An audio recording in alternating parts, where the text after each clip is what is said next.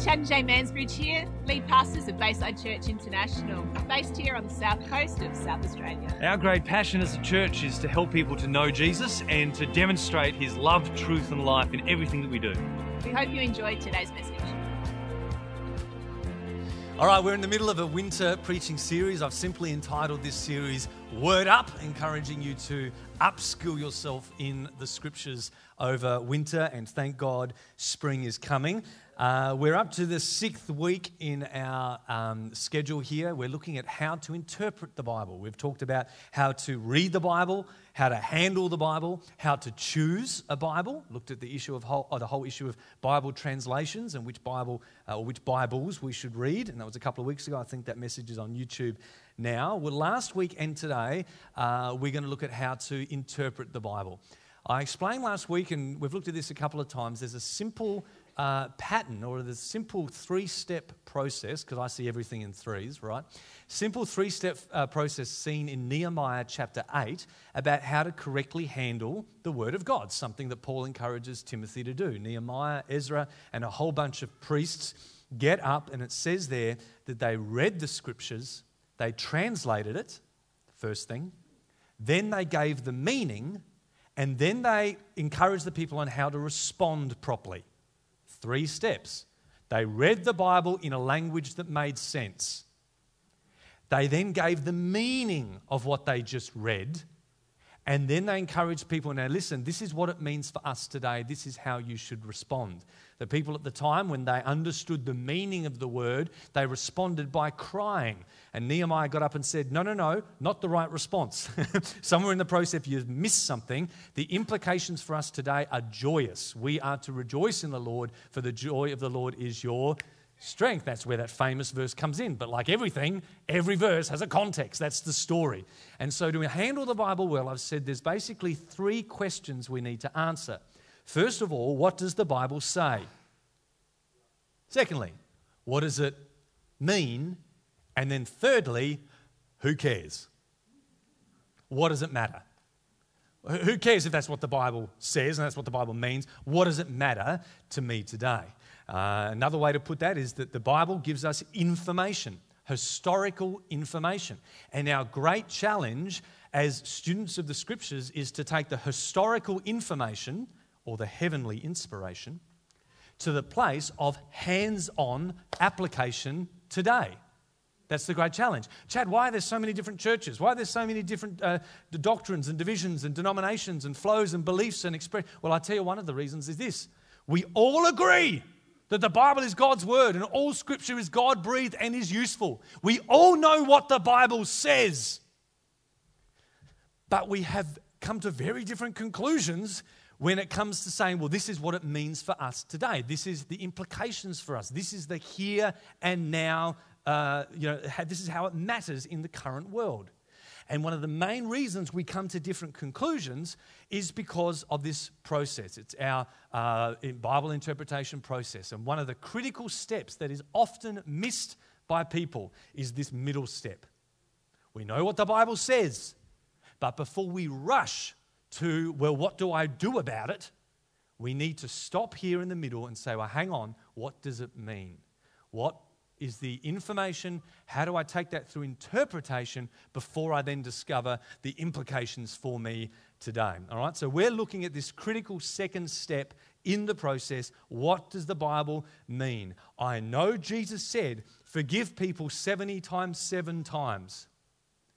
But what did he mean? Did he mean forgive people exactly 490 times? Is that what he meant? Do you walk around with a forgiveness calculator and calculate exactly 409? I thought that's what Jesus said. But what did that mean? And then once I know what that means, ah, oh, he was using a figure of speech to blah, blah, blah, blah. Okay, now I know how that matters to me. When Jesus sat at a, at a dining room table eating a lamb roast with his mates and he lifted up a glass of wine and he says, This is my blood. It is my blood. It is my body. Yes, that is what he said. But when he said that, what did he mean? Well, that's why in the Christian world you have different understandings because some people l- believe he literally meant that's my body and literally my blood. Okay? Transubstantiation for those of you playing at home.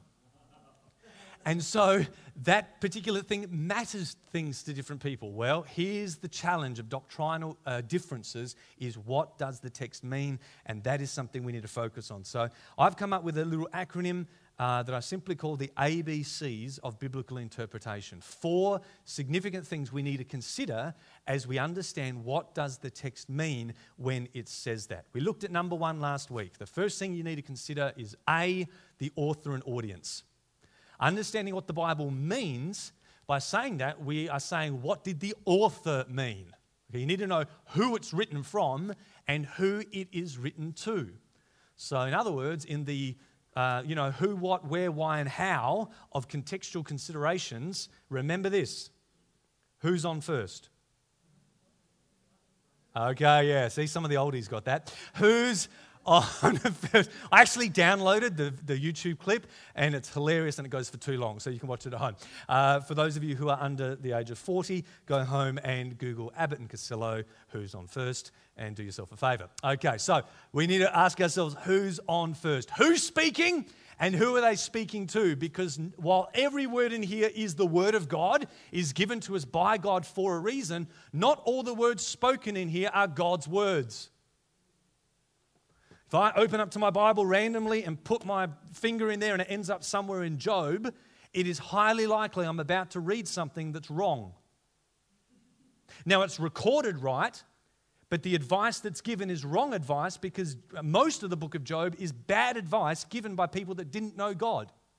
Okay? So you don't just go, well, there you go. That's what the Bible says. No, no, no. Who's speaking? Okay? Who's doing the talking? And secondly, who are they speaking to? And we looked at a little bit of that last week. I said, generally speaking, as a general rule, the closer that you are to the original audience means it is more likely that direct application will result okay? The, the further removed you are from the audience who've spoken, like Leviticus and books like that, the least likely it is that you'll be able to find direct implications and applications for you today. You have to dig a little deeper, look a little harder to work out that step. And so we looked at author and audience last week, and specifically, I looked at the covenantal audiences that there are in the Bible, and I won't repeat that today. But that leads us on to our second point in the ABCs of interpretive considerations. A is author and audience.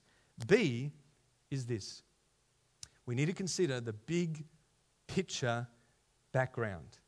The big picture background of the Bible's meta narrative. If you are reading something in the scripture, it is like a puzzle piece that is beautiful, that was designed by a master creator. But that puzzle piece fits in a big picture. And if you want to understand where that character, that story, that teaching, that instruction, to give it context, you need to step back from time to time and have a look at the big picture. Know what you're reading and where it fits in the big picture story. Because those who don't have a big picture perspective tend to get lost in the detail. How many of you heard the phrase, they can't see the forest because of the Tree. Everywhere you look, there's a tree, tree, tree, tree. I'm just lost. I'm just consumed with trees. No, no, no. Rise above, big picture perspective. I can see the big picture. I know how to get my way out of this forest, okay? And some students of the scripture get so preoccupied with detail, losing sight of the big picture, that they come up with quite warped perspectives. Now, that's not to say that the, every detail of the Bible is not important, it is. Um, the King James says that every jot and tittle is inspired. Come on, King James. Every jot and tittle. That means every little detail matters. And that's actually the C in ABCs, where we compare the content. Okay, we, we can zoom in at times, but I'm not asking you to zoom in yet. I'm asking you to zoom out and consider the Bible's big picture backdrop and background. Okay? I want to show you something. Put up this photo, Pete. This gentleman here uh, in the 2012 London Olympics was uh, one of the standout sportsmen uh, in that, in that uh, Olympic Games. He was actually an Englishman, uh, ran for the Olympic uh, team for the English side. Uh, and in 2012, he won the 10,000 metre and the 5,000 metre races. His name is Mo Farah. And one of the things that made him so famous or so popular after the Olympics is the expressions on his face when he crossed the line. He is very dramatic, uh, and, uh, and it, it was just like these priceless moments like this when he crosses the line and realizes that he's in front and he has won yet another gold medal. Now, when you look at that photo, it's pretty obvious what we're looking at there. We're looking at an athlete, okay, running as part of a race. There's men, it's obviously a male race. Uh, it's, uh, there's, there's people in the background. You can see there the concourse that is running on, okay? You understand the context. That foreground image has a backdrop that helps you understand the context. You know what that photo means, don't you? It's pretty obvious. He's crossing the line, he's winning a race, and he's pretty darn happy with himself. But what happened in 2012 is people so loved his expression that a little fad emerged, a little meme making fad on the internet, where people would Photoshop this image onto different backdrops. Here's one of them. so here he is running from a whole bunch of brides running after him. Now, suddenly, if you were to ask the question, what does this photo mean? Why is this guy running like that? It gives a whole different meaning as to why he's running, doesn't it? What's the next one? Uh, yeah, okay, here he is running from a, uh, a car crash. Next one.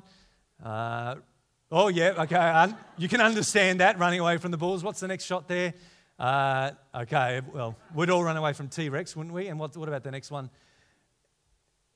Lion King, okay, Stampede uh, through the Lion King. And the last one here is it, well, running away from the, t- they are freaky, those Teletubbies you can completely understand that expression on his face uh, running away from Teletubbies. Here's the idea the foreground information didn't change. It's pretty obvious what the foreground information is, but you will misinterpret the meaning of his expression by changing the backdrop. If you don't understand the backdrop and the background, it gives you the context as to why he is ex- expressing that exhilaration. You must th- see things in their original context and compare, uh, sorry, have an idea of the big picture. Okay? So, again, when you're putting a puzzle pieces together, you don't just focus on your one little piece. If you want to know where that fits, you've got to return to the artist's original picture, the big story, and go, aha, that's what I'm creating. That's where my piece goes. Today, I want to do something quite ambitious. I want to walk you through the Bible story and uh, from cover to cover, highlighting seven distinct eras of time in the scripture. You see, your Bible is an incredible book. It really is remarkable. But one of the reasons that many of us struggle to read it, and many of us struggle to see the big picture, is because it's not ordered in a chronological way.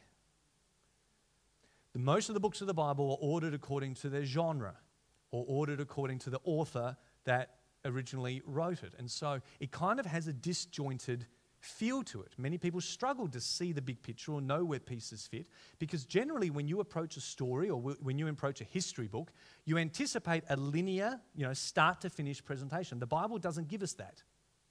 Okay, it doesn't give us that. So it appears a little bit disjointed. I want to help explain something of the big story and help you see where your Bible books fit. All right? Let's have a look at this. Your Bible, the word Bible comes from the Latin term biblia and it simply means a collection of scrolls. That's what the word Bible is it's a collection of scrolls. Our Bible contains 66 books written by over 40 authors, spanning, uh, written over a period of 15 hundred years, spanning a period of history at the very least two and a half to 3,000 years from Abraham's ancestors through to Jesus in the New Testament. It is written in three languages, none of which you speak. It is written over three continents. It is written by, in multiple genres, multiple purposes, and multiple audiences over that period of time. But the Bible is one book with one story, one progressive narrative of God's dealing with his covenant people of God's dealing with his people over time as history moves on. If you were to put the books of the Bible on a bookshelf, it would look something like this 66 books with different genres ordered in such a way that is not necessarily linear but grouped according to their type. Here's the story.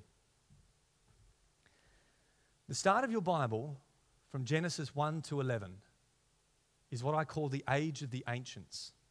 This first main stage or phase in the biblical story. We have here the stories of Adam and Eve, we have here the stories of Noah, we have Enoch who walked with God and then was no more. We have the story of Cain and Abel, where the younger brother who was favored is persecuted by the older. We have these ancient stories. And there's many discussions about the, how we're supposed to understand those stories, but here's one definite thing we know. Each of those stories are not just origin stories, they are prophetic stories. Our God, Isaiah says, is he who knows the end from the beginning. And from ancient times, he says what is still to come. And so when you read the story of Babel, Babylon, when you read the story of Adam and Eve and their ejection from the promised land, when you read the story of Cain and Abel, when you read the story of Noah, these stories serve as prophetic precursors to what's about going to happen in the future.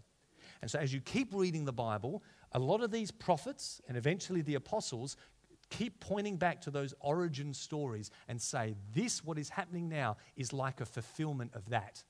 So these are foundational stories and are not just origin stories, they are prophetic stories. Our God knows the end and He knew it right back at the beginning. Which is why, if you read the first opening chapters of Genesis and then you read the closing chapters of Revelation, they contain a lot of the same stuff. One book telling one story with a beautiful symmetry about it. We have the story of ancients, individuals that walked with God.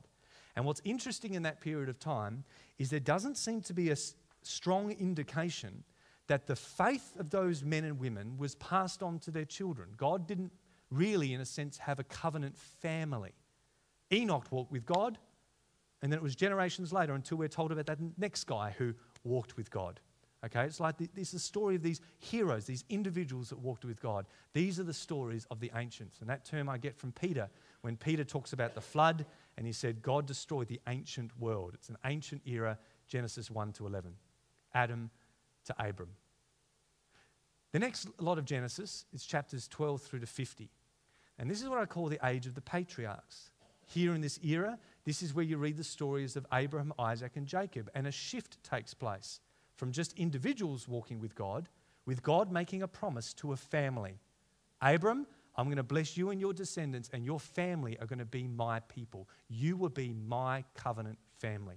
And so you read those stories Abram, Isaac, and Jacob. The next phase is the age of the judges.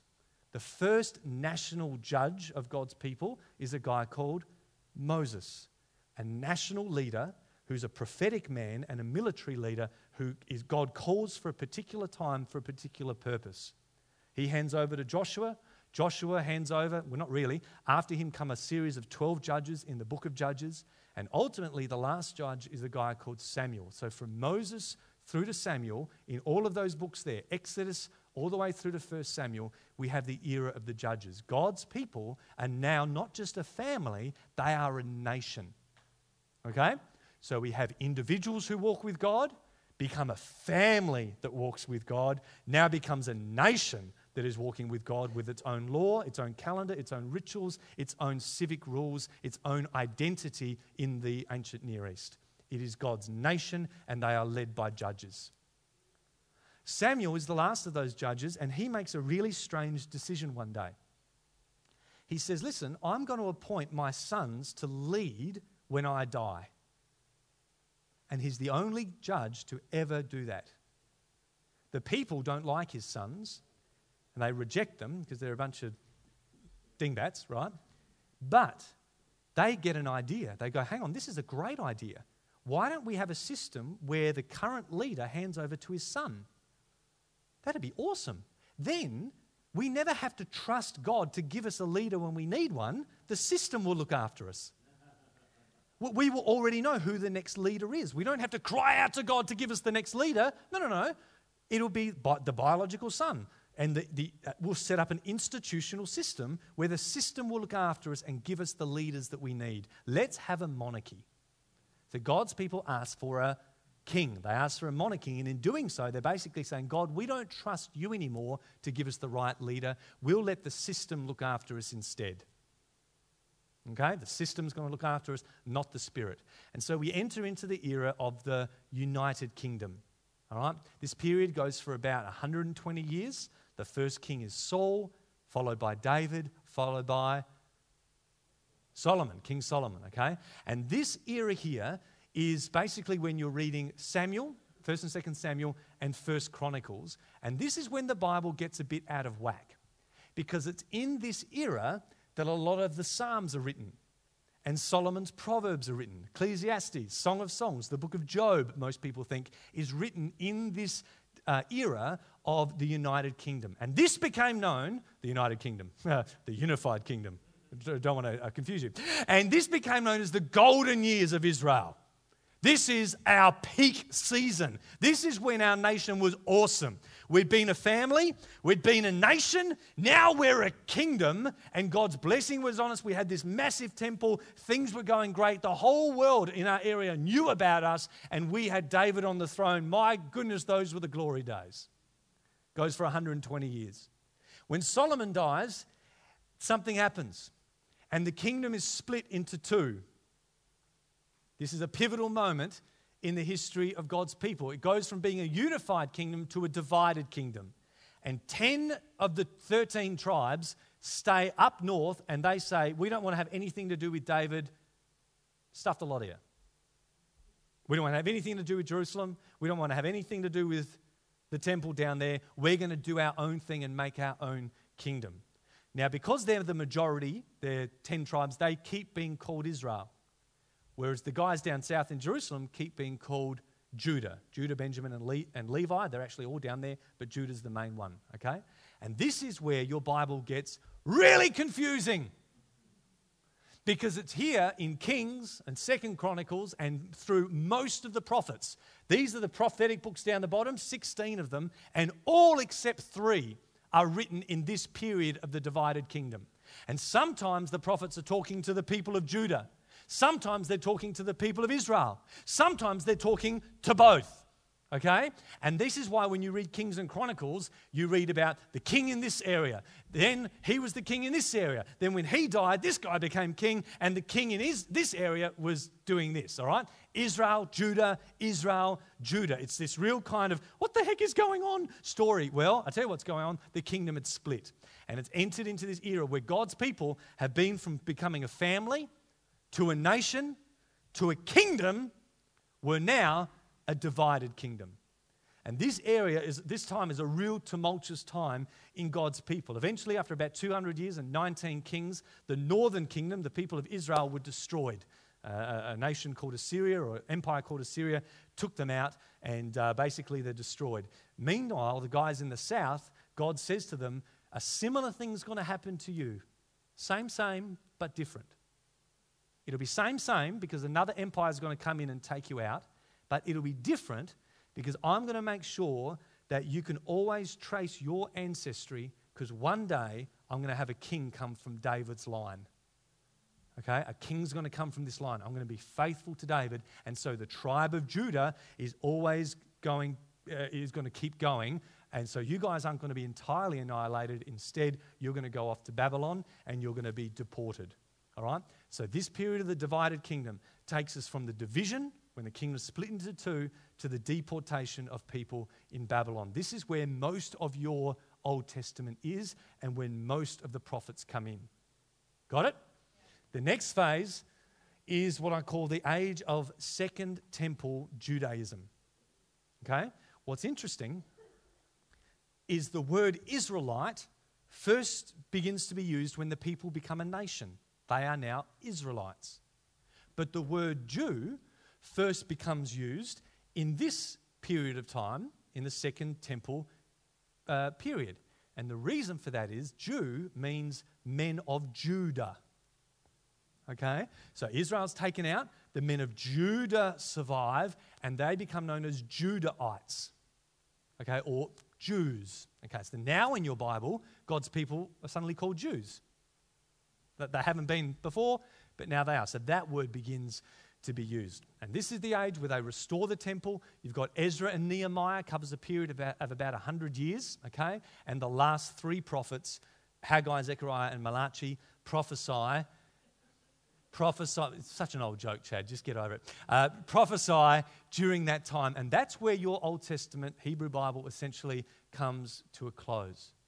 I've said this before, but one of the significant things that happens in this period of history is that when they build the temple, God's glory doesn't come.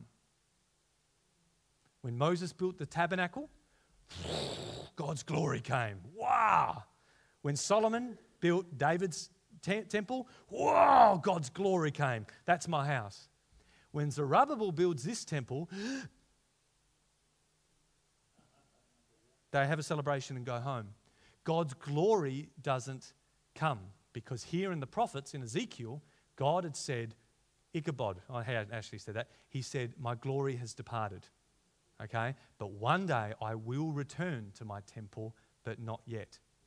The, the, the glory of God was going to come, uh, the king of Judah was going to come, a new covenant was going to come, but not yet. This restoration period uh, in Ezra and Nehemiah is a real anticlimax to the Old Testament because all they do is restore the kingdom physically, but they do not yet have a spiritual reformation that all the prophets had promised was going to come to them.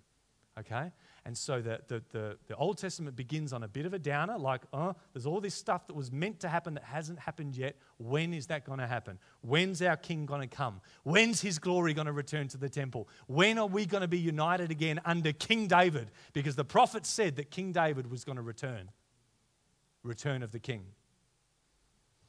400 years passes after Ezra and Nehemiah, and then angels appear and say, We have good news of great joy because a Saviour's been born to you. We now step into the period of our New Testament scriptures, which I like to call the era of fulfillment, the age of fulfillment.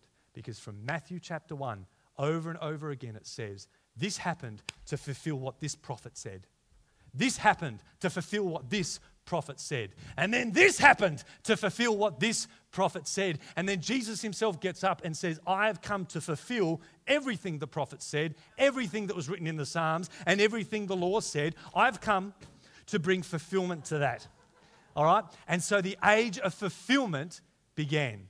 And so we have this beautiful picture where things begin to be fulfilled. God's prophetic promises are being fulfilled in and through the work of Jesus to the point where you get right to the end of the book, okay? And many of those prophetic pictures, as a great city called Babylon comes down, it's a prophetic fulfillment of the Babylon in the early pages. As the older brother persecuted Cain, persecuted the younger brother Abel. So, here in the New Testament, we have the old covenant community persecuting the new covenant community, a fulfillment of that very picture. We have fulfillments and fulfillments taking place, and the Bible has this incredible symmetry. We are living in the age of fulfillment where God's restorative promises are coming about.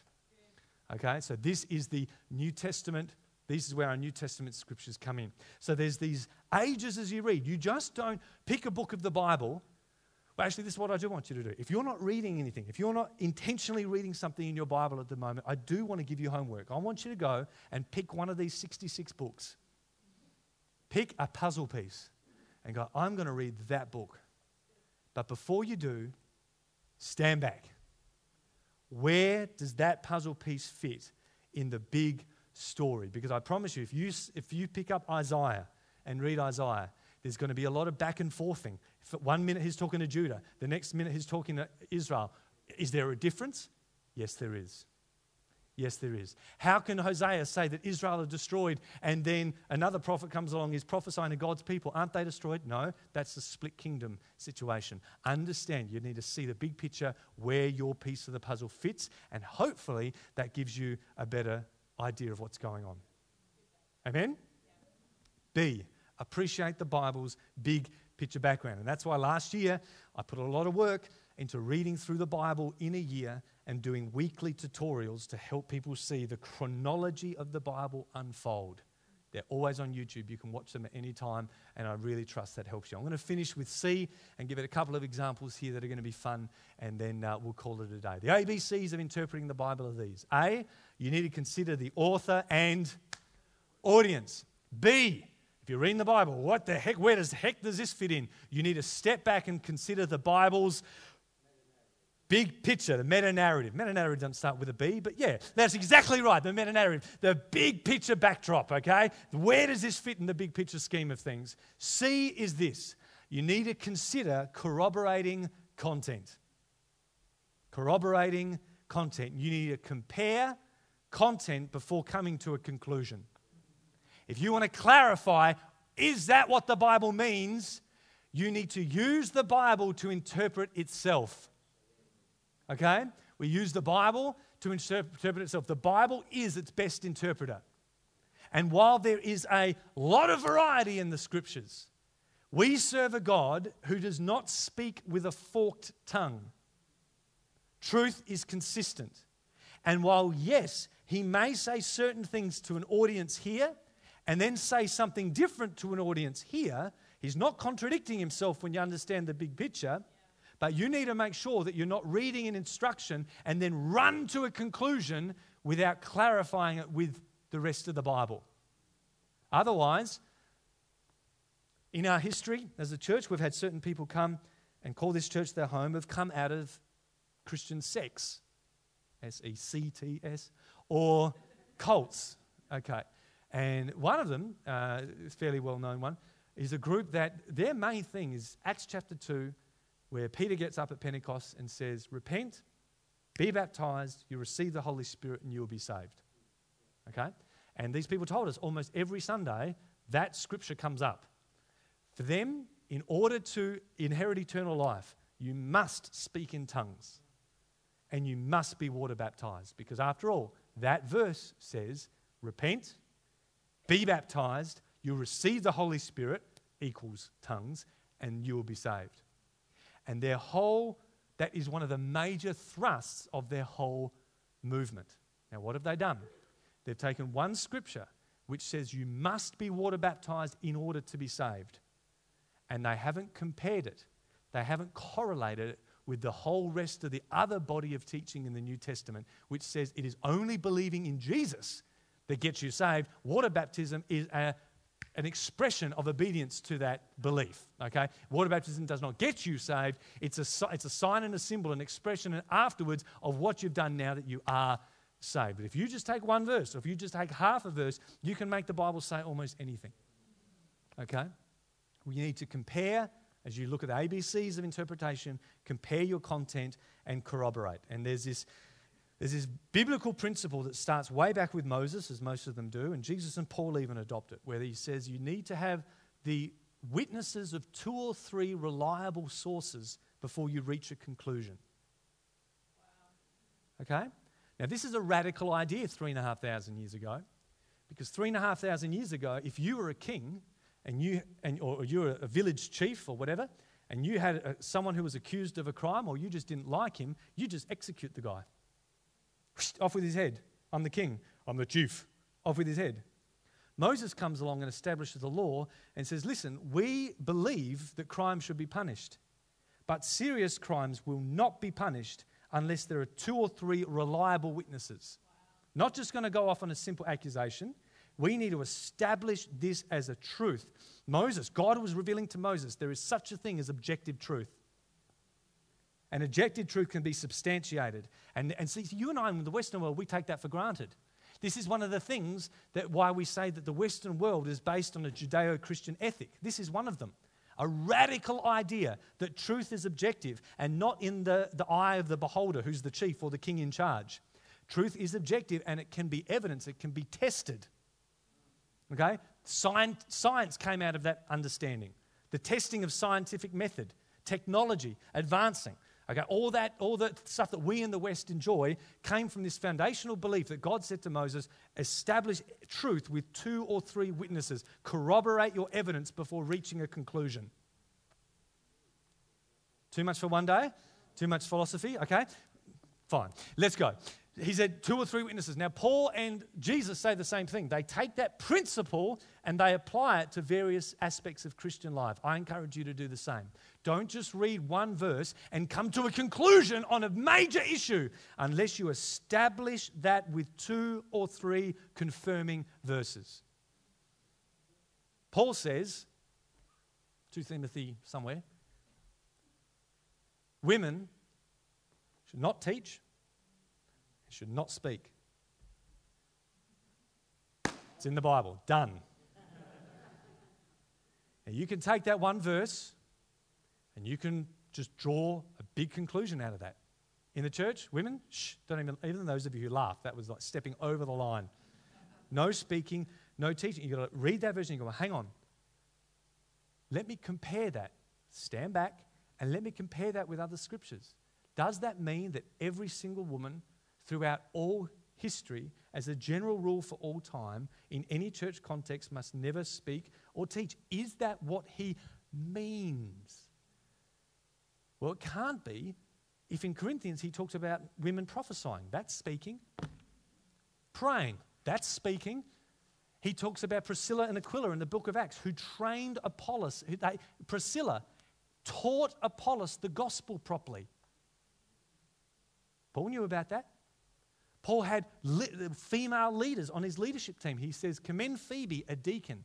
Commend that this apostle, a female apostle who's been helpful to me in my work. Commend that lady who has a church in her home.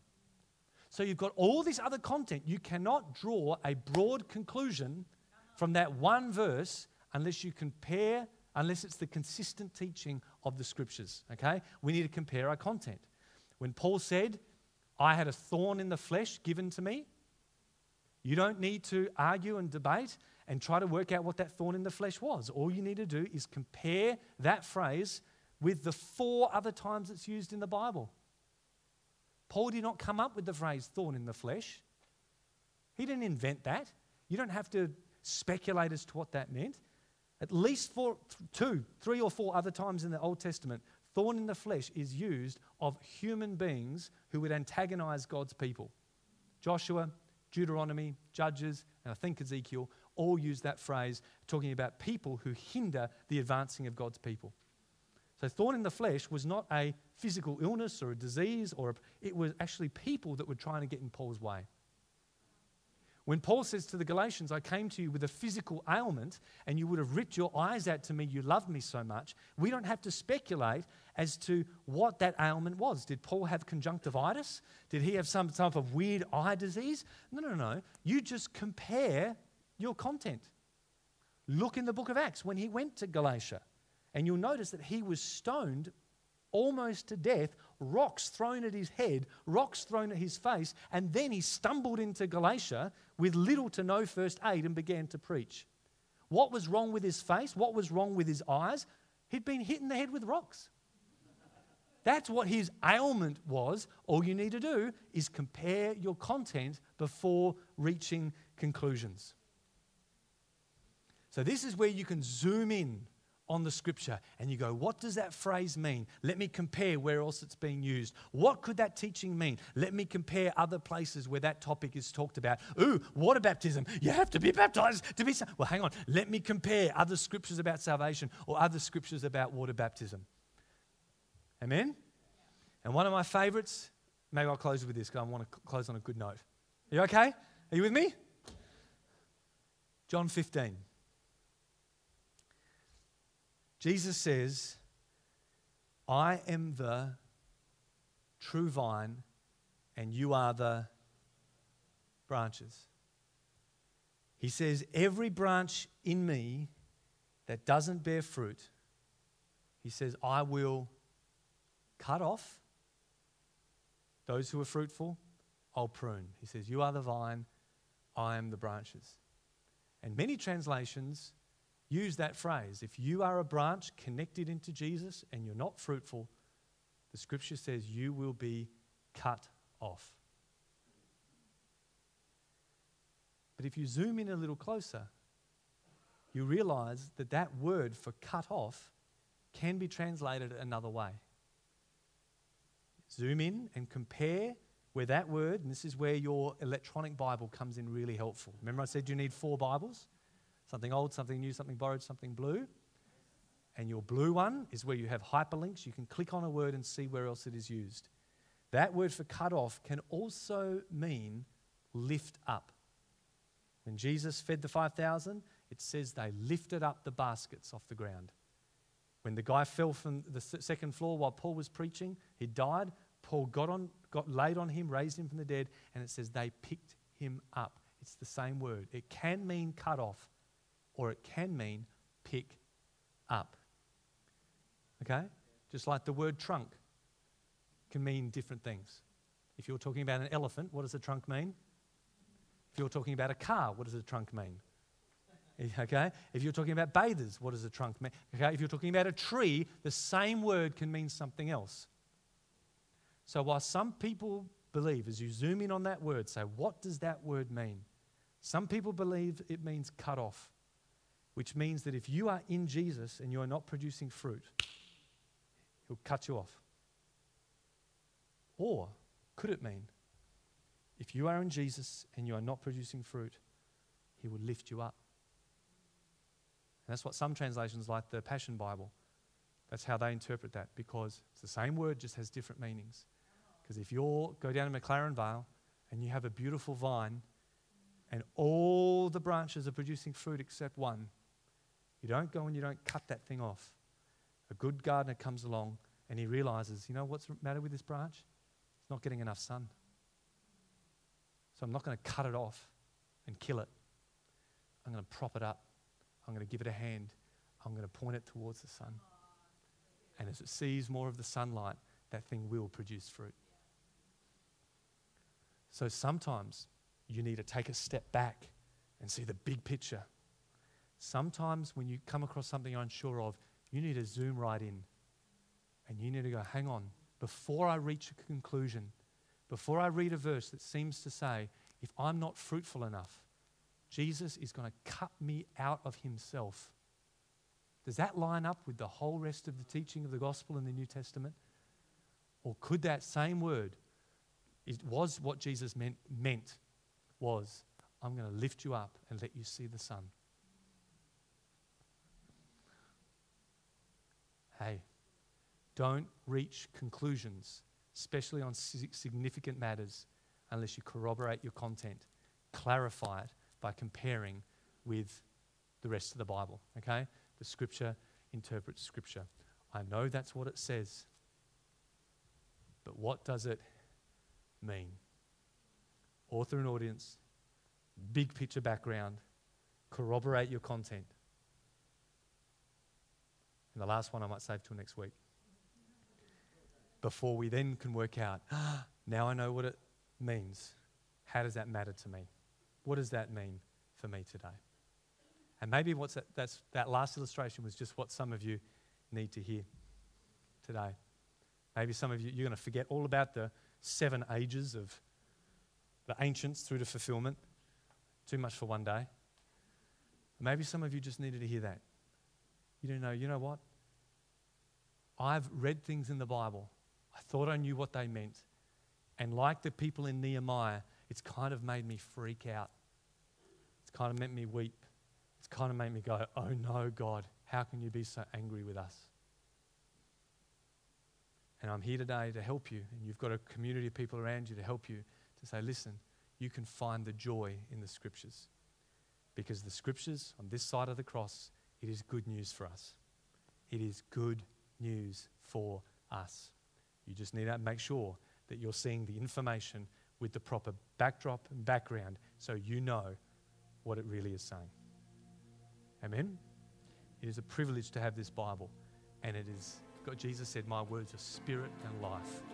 And that's what I hope more and more you experience as you read the Bible. Hope you've enjoyed today's message. Remember to check us out at baysidechurch.org.au. And of course, if you're ever in the area, please pop in and say good day.